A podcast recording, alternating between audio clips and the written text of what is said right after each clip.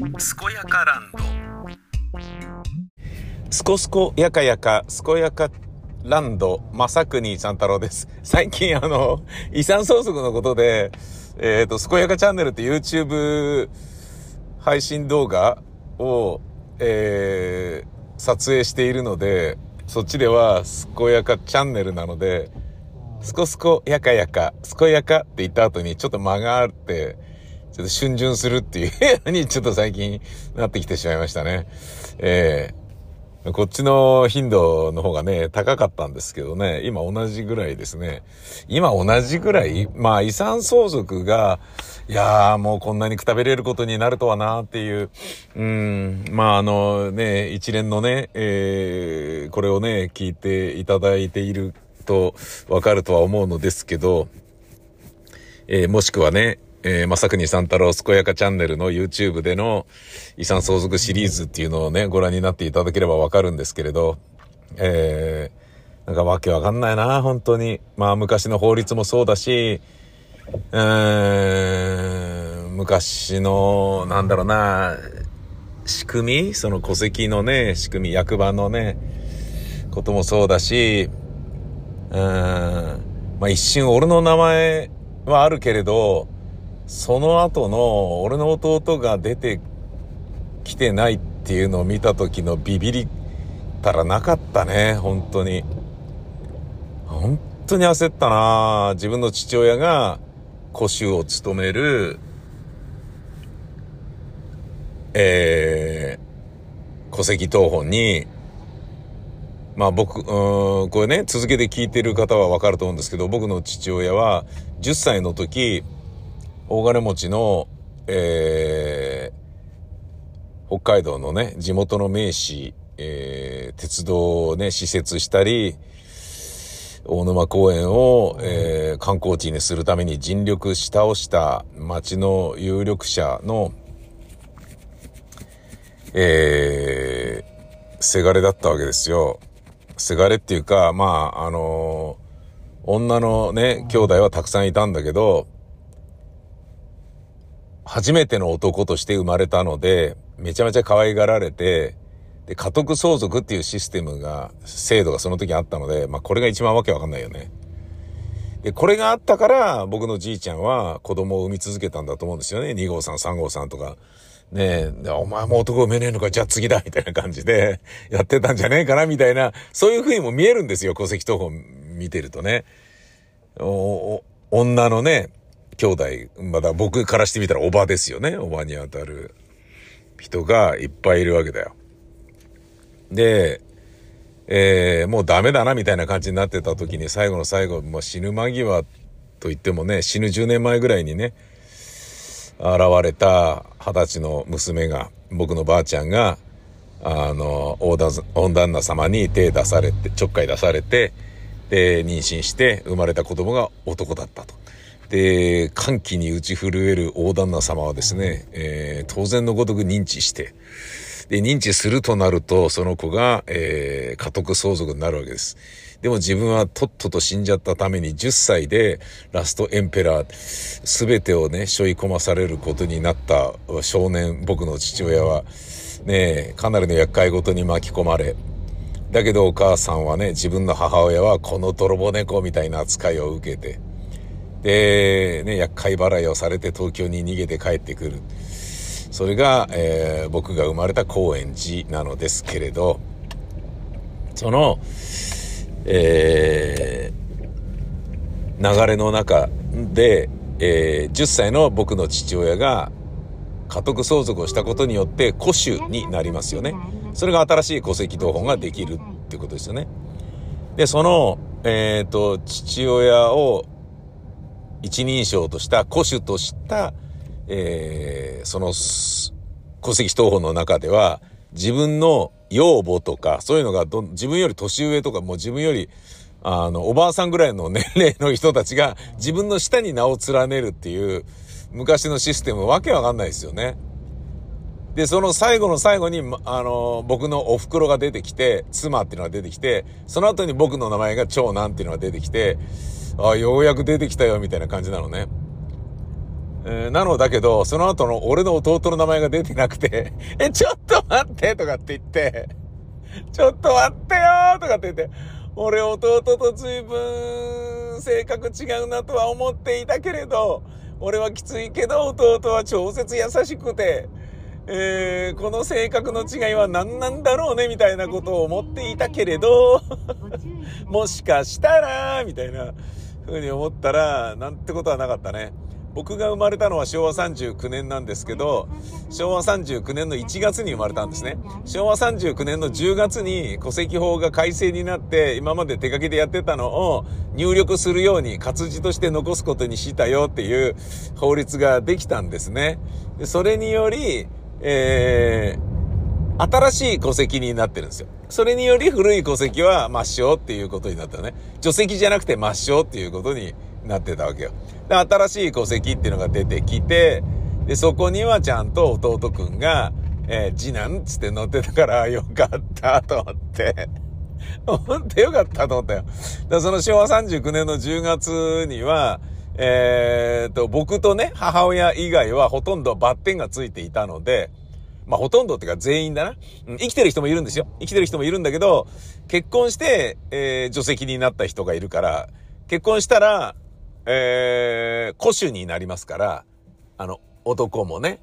で、女は、まあ、女でも、女が古種になるという場合ももちろんあるだろうけど、あれ今どうなんだろうな。男と女がね、夫婦別姓であり、婿養子になるっていうこともいいんだけど、あ、そっか、婿養子になれば、そっかそっか、婿養子になれば、えー、その戸籍の中にいられるから、あ、だから婿養子になるの？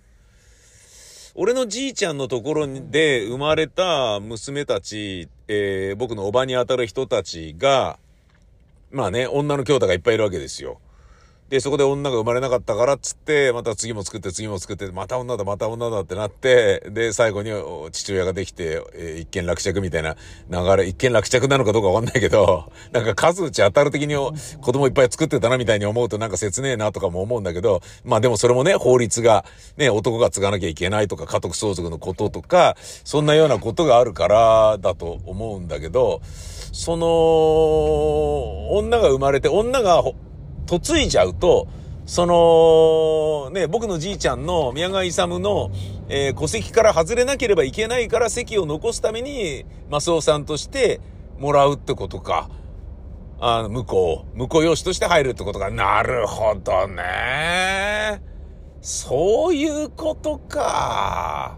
だから婿養子になれば、そっか。で、実際その婿養子が、俺の父親が、10歳でね、莫大な遺産をね、相続した、遺産も事業も相続したのを、その婿養子たちがぐっちゃぐちゃにして、ぐちゃぐちゃにしてっていう言い方も失礼だけど、まあ、最終的にはね、なんか、あの全部ね、亡くなって、おけらになってしまったっていう状態を作ったのは、その婿養子たちだったんだ。なるほどね。はあ。いや、僕のね、父親が、二十歳の時に、あの、北海道に帰ったら、お、なんか帰ってきたぞ、帰ってきたぞ、みたいな感じですごい物々しい感じになってて、何かなっつったら、な、なんね、いや、俺ただ会いに来ただけなのに、みんな元気？みたいな感じで会いに来ただけなのに、そのね、あの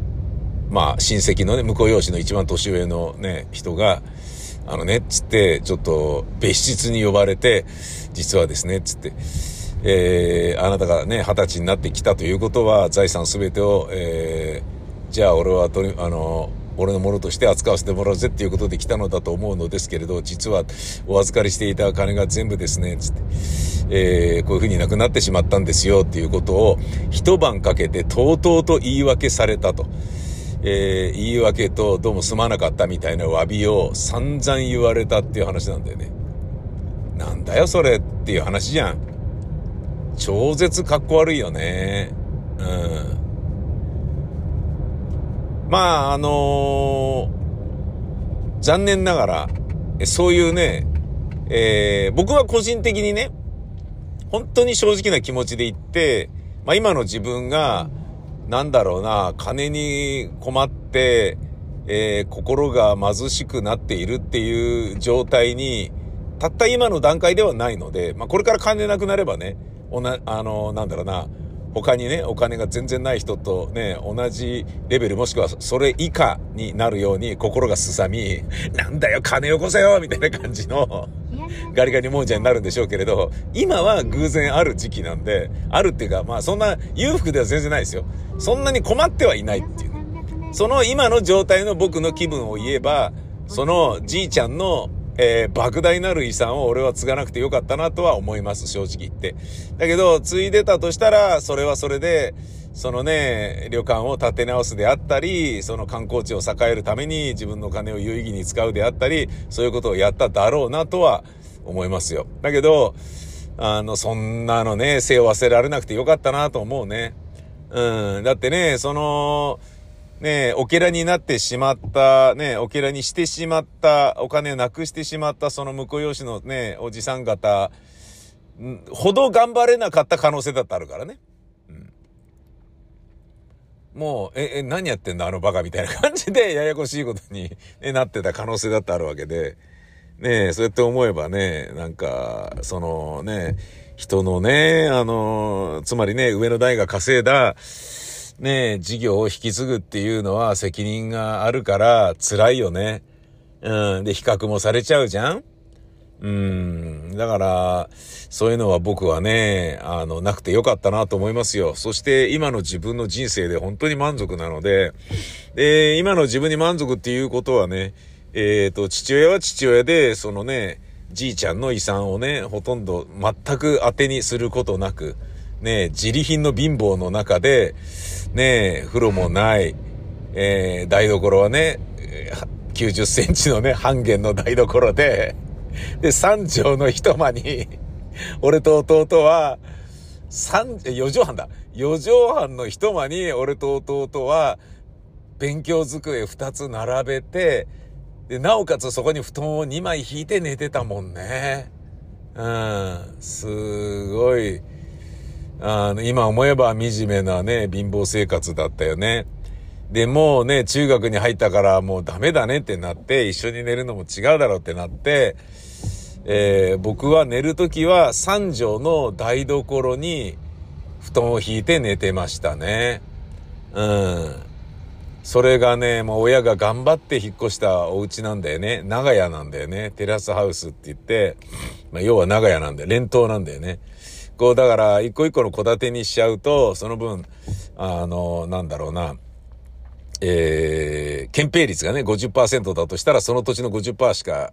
つく、使えないでしょ。だけど、いくつかの土地をくっつけて、そこで一個の土地を、あ、違う、一個の建物を作れば、そこで50%であっても、うまい具合に、えー、なんだろうな、あの、資材をこう、節約しながら、なおかつ、それぞれの土地で広く作れるわけですよ。そういう連投なの。で、まあ、それは二つの土地をくっつけて、っていうのは、まあ、中野区の大和町にあるんですけど、二つの口を、く、く、あの、土地をくっつけて作った、えー、連投の片っぽを買い取ったんですよね。だから、マンションの区分保有と同じような感じだと思うんですよ。あのー、相手のね、OK なしに、えー、壊すことも改築することもできないから、もう連続で繋がってるわけだからね。しかも木造だからね。うん。で、それがね、今ね、もうだ、どうしようもなくなっちゃって、なんか、ブロック塀とか斜めになってて、俺ね、よく、ちょくちょくね、自分が生まれ育った家だから見に行くんだけど、その、ブロック塀が傾いてたりするの見るとなんか悲しくて、だけど俺がこれ買い取りてえなぐらいな感じになってるわけ。もう、こんなの多分なんか、なんだろうな、もう土地合わせてもう、3800万ぐらいあれ買えるんじゃないかみたいな。なんとか俺頑張れば買えるんじゃないみたいな。そんなことをね、あの、思って買い取りたいぐらい、一回中に入りたいっていうだけで買い取りたいっていう感じなんだよね、僕の中では。一回中入りたいんですよ。だってそこで育ったんだもん。うん。そこにいたから、そこで弟と二人でね、布団にくるまってね、あの、ゲルマニウムラジオでね、タモリのオールナイトニッポンとか聞いてたわけですから、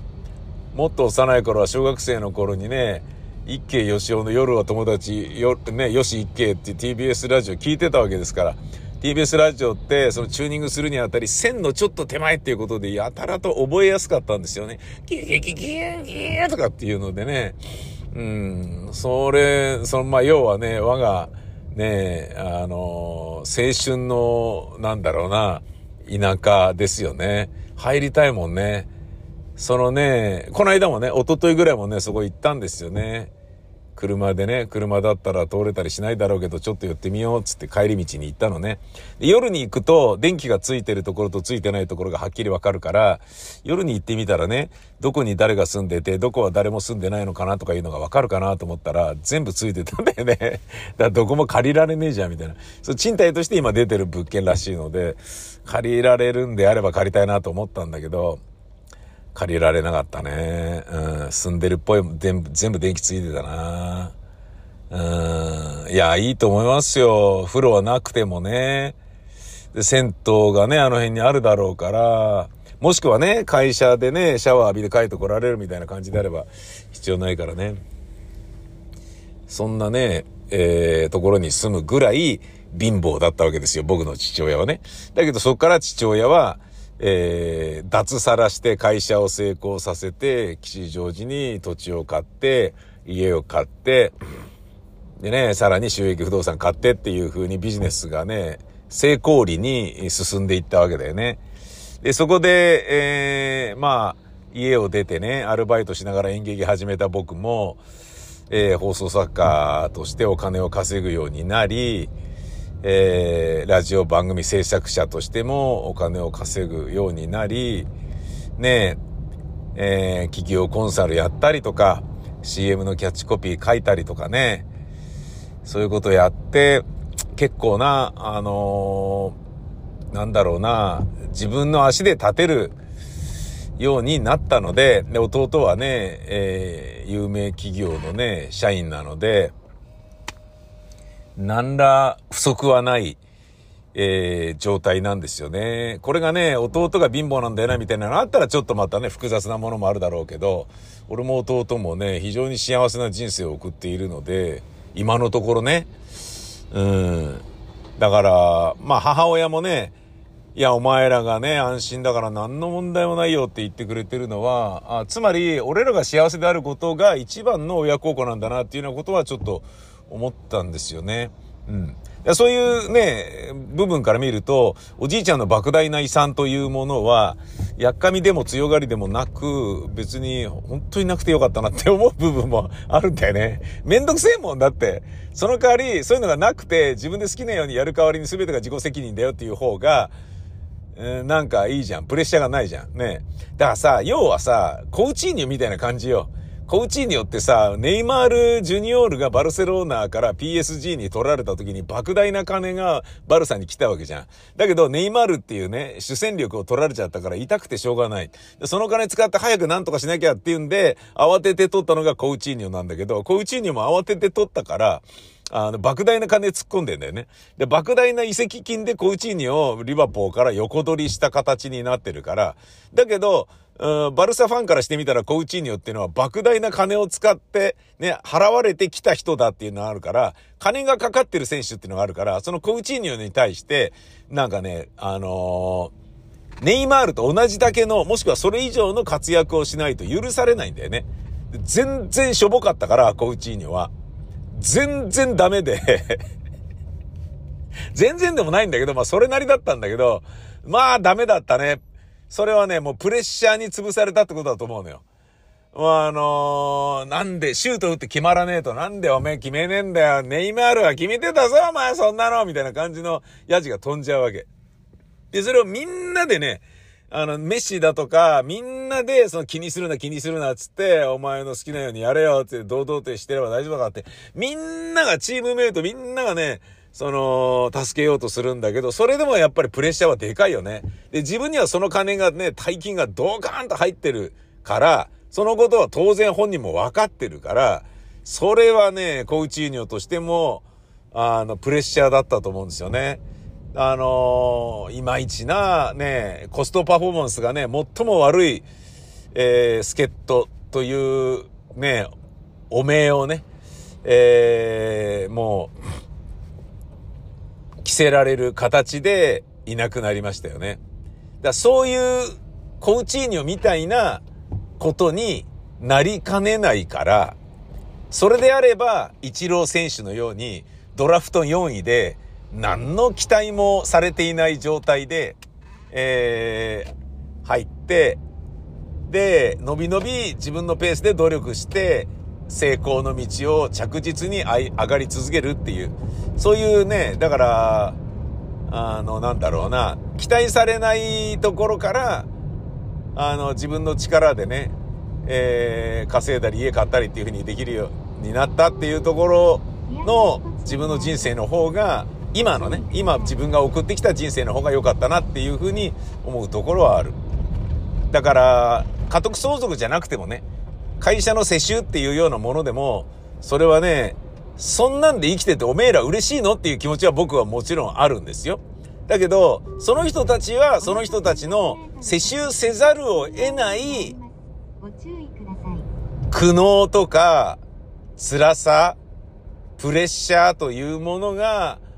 あるんだろうなということは今回のことからも思いますよね。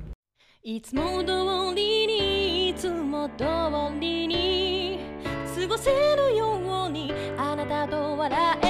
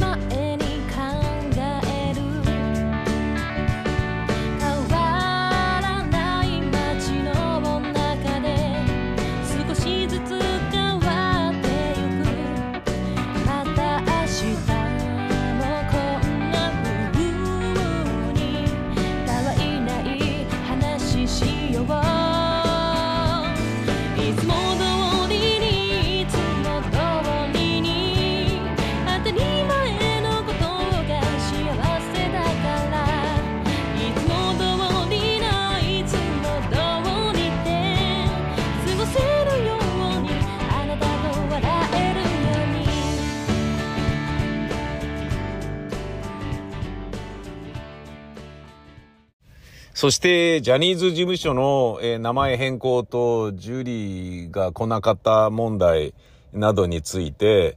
えー思うことは、えー吉兆おかみの会見とほとんど同じだなっ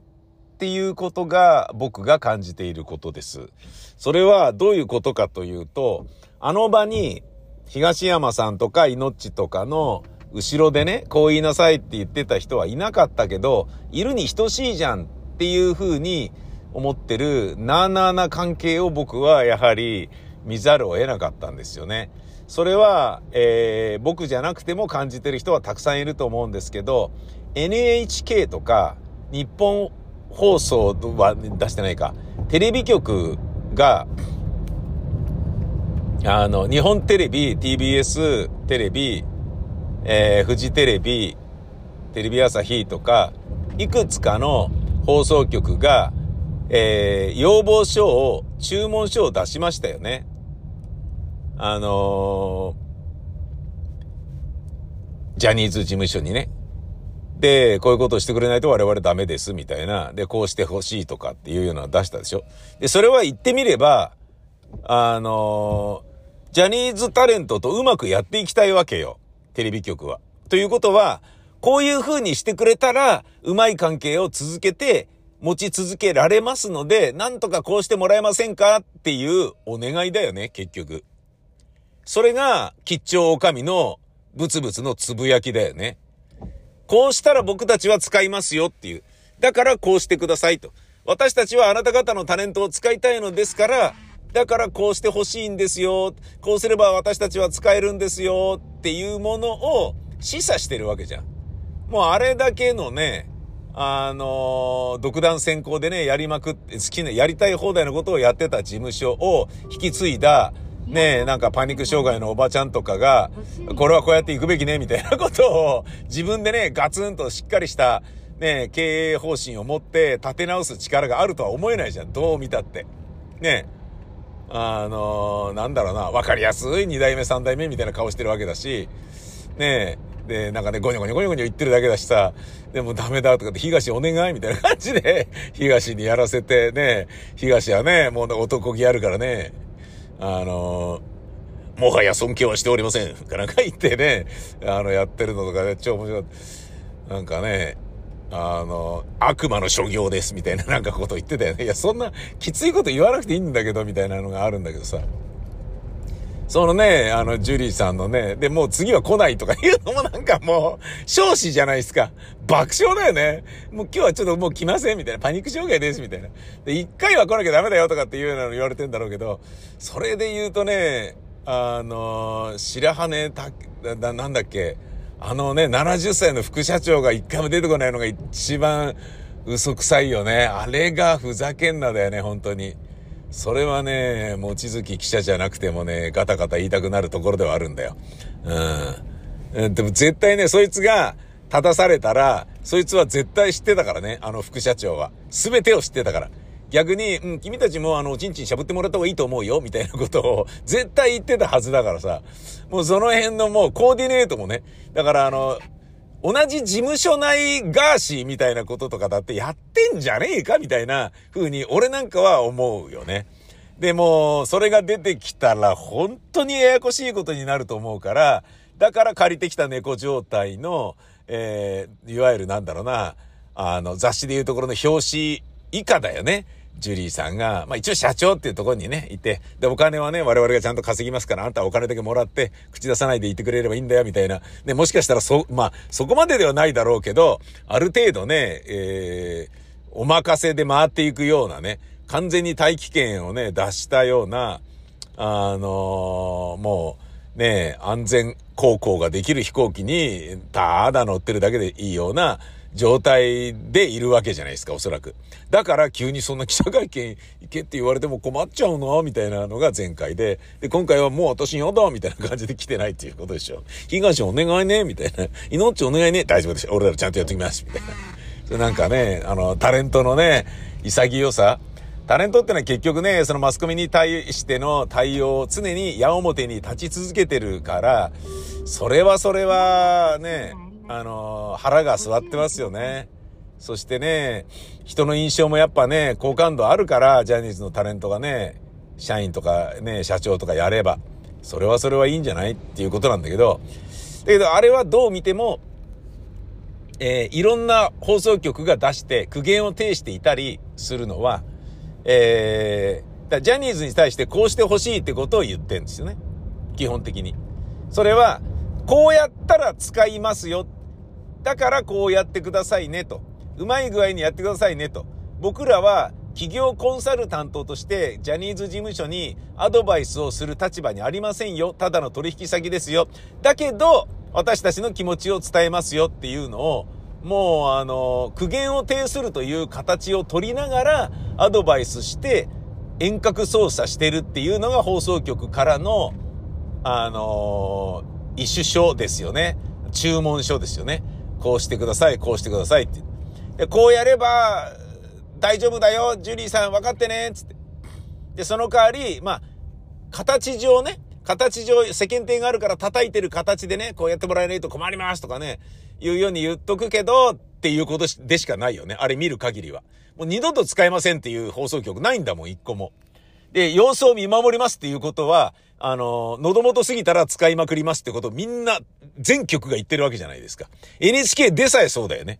だ今年の紅白は使えませんとか、もうなんかそう、はっきりしたことを言わざるを得なくなってる NHK は、ちょっとね、ある意味、あの、踏み込まざるを得なかったポジショントークっていうのもあるだろうけれど、だけど、どの局も見守り、えー、厳正なる審査とかね、厳正とか言ってる割には、あのー、時が経ったらみんな元通り使いますよっていう、だから安心してくださいねっていうメッセージをジャニーズに送っちゃってるだけだよね。厳しい言い方してるのは文面だけで、中身は何にも変わってない。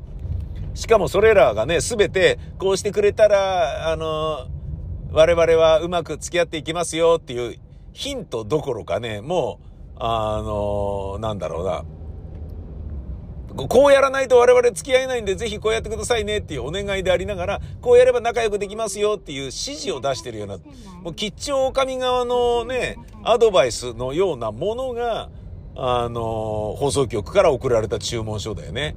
だ社名を変えますとかっていうのも、もう裏でいろいろあるよ。もう絶対社名変えなかったらもう二度と我々も使い、いくらなんでも使えないので、ぜひお願いしますみたいな放送局で頼んでる人もいるだろうし。ねえ。で、それを一応ね、オフィシャルにこういうの送りましたっていうことにして、もう書面で送るけど、ね、ちょっと厳しい言葉で書くけど、それはね、あの、社会通念上我々も立場あるので厳しいね、言葉でね、こうやってもらわないと困るのだとかね、見守らせていただきたいとかってね、どれだけのことを改善できるのか見ていこうじゃないか、みたいな感じで書くけど、それはあくまでも、あくまでも世間体で、やっぱりあのね、我々がね、この後に及んでもペコペコしてるなんていうことはやっぱりバレたくないんですよね。だからね、そういうの送るけど、ジュリーさん本当怒んないでくださいね。お願いしますな。みたいな感じで、うん、わかったわ。じゃあそれ出して、とか、それ見ながら私たち考えるね、とかって、これからもよろしくね。もちろんですともみたいな。そういうことだよ。うん、間違いないよね。だからなんかね、あのー、まあ、そのね、会見とこで、望月記者が どれだけいけるかとかね、実はナックルがどれだけね、騒ごうが、ね、それをね、命がね、あのー、なんだろうな、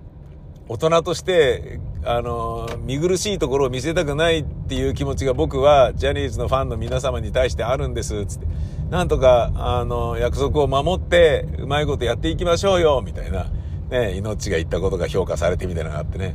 でね、あの、うるさ型はもう刺されないっていうね。前から並んでた。私たちずっと前から並んでたのに、なんで後ろしか刺さないんですか？とかって言ってる、あの、人たちとかももう超面白いし、もう何なんだよみたいな。だからもう爽快屋みたいになっちゃってるのとかもね。で、結局お前らが叩いたところで何も変わらねえわけだからさ、お前らが叩くっていうのは要は、下世話なね、なんかこう、なんだろうな、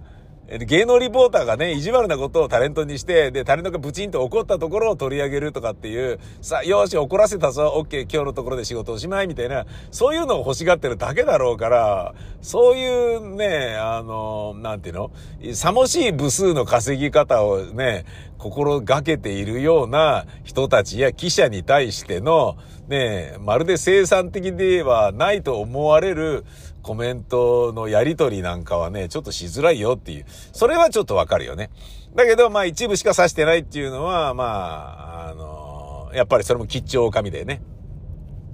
あのね、えー、司会者であったりとかね、もう民放連がみんなね、もう、もう、な、もう鈴木治が台本書いたりとか、もうそういうことやってるよ。間違いなく。間違いなくってこともないけど、ね、ちゃんと放送局も入って、裏でね、根回しして、で、こういう人を指して、ね、こういう人を指して、で、ちゃんとね、東さんがね、だからね、誠心誠意ある、えー、会見をしたっていう事実を残せるように頑張りましょう。これらは通過点ですから、みんなで頑張りましょうねっていう。放送局とジャニーズ事務所が一丸となってやってる茶番劇が連綿と続いているっていうだけの話ですよ。で、この後はね、あの、保証に関しては放送局は立ち入ることができないだろうから、あの、それちゃんとやってんだろうなっていうのは、本当に見極めると思いますよ。で、やってなさそうだったら、じゃあ使いづらいなってなって、その時また吉兆が出てくるんだと思うんですよね。だもうね、本当にイメージ悪いから、ジュリーさんがね、なんだろうな、自殺でもちょっとしてもらっていいですかみたいなね。で、残ったお金でなんとかとか、それが一番いいと思うんですよ、とかって。まあ、テレビ局言いそうだよね。うん、もう本当申し訳ないんですけど、まあ、あなたはあなたでね、あると思うんですけど、もうだってここまで来たら、だってあなたなんか、ね、もうお金もなくなっちゃってんでしょとかって。で、保証も全然できないんでしょとかって。で、あれば、もうあれだけね、法を超えた法、ね、あの、保証するとかって言ってるにもかかわらず、できないってことはもう本当ジャニーズ関係のタレント使いづらくなっちゃいますので、これはちょっとね、一応幕引きでね、なんかこう、同情票買うっていう点では、うん、まあ本当は死んじゃうのが一番いいと思うんですけど、自殺未遂ぐらいはしてもらった方がいいですね、とかって。5回ぐらいから落ちればまあ、なんか両足骨折ぐらいでた、なんとかなるんじゃないですか？とかって。うん、でも頭打ったら死んじゃうか。じゃあヘルメット被って落ちますか？とかって。いや、それおかしいでしょみたいな。自殺するやつがヘムレ、ヘルメット被ってるとおかしいでしょみたいな。どうすればいいの？とかって。あ、じゃあ、まあ、致死量の9割方の睡眠薬飲むっていうのはどうですか？えー、やだ、怖いとかって。でもあなた死なないと、ちょっと収まりませんよ、とかって。うーん、やだなとかって。そういうね、やりとりもね、あるでしょうね、きっとね。もうテレビ局はね、そんな知ったこっちゃないと思いますよ。今まで世話になった事務所の社長が死のうが、生きようが、ね、要は自分たちの利益のためだけでね、生きてるわけですから。そういうビッグビジネスですからね。民放のね、エンタメ業界というものは。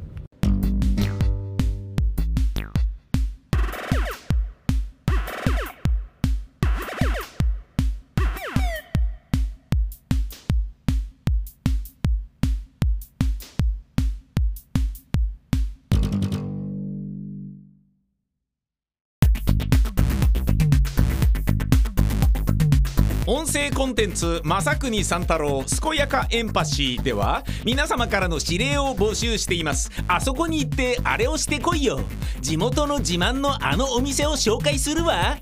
伝承話の元となる名所旧跡などをメールでお送りください。宛先は info アットマークマサさん .info info アットマークまささん .info いろんなところのいろんなものをまさくにさんに教えてあげようぜ。採用された指令はもれなくコンテンツ内で紹介されます。当たり前だね。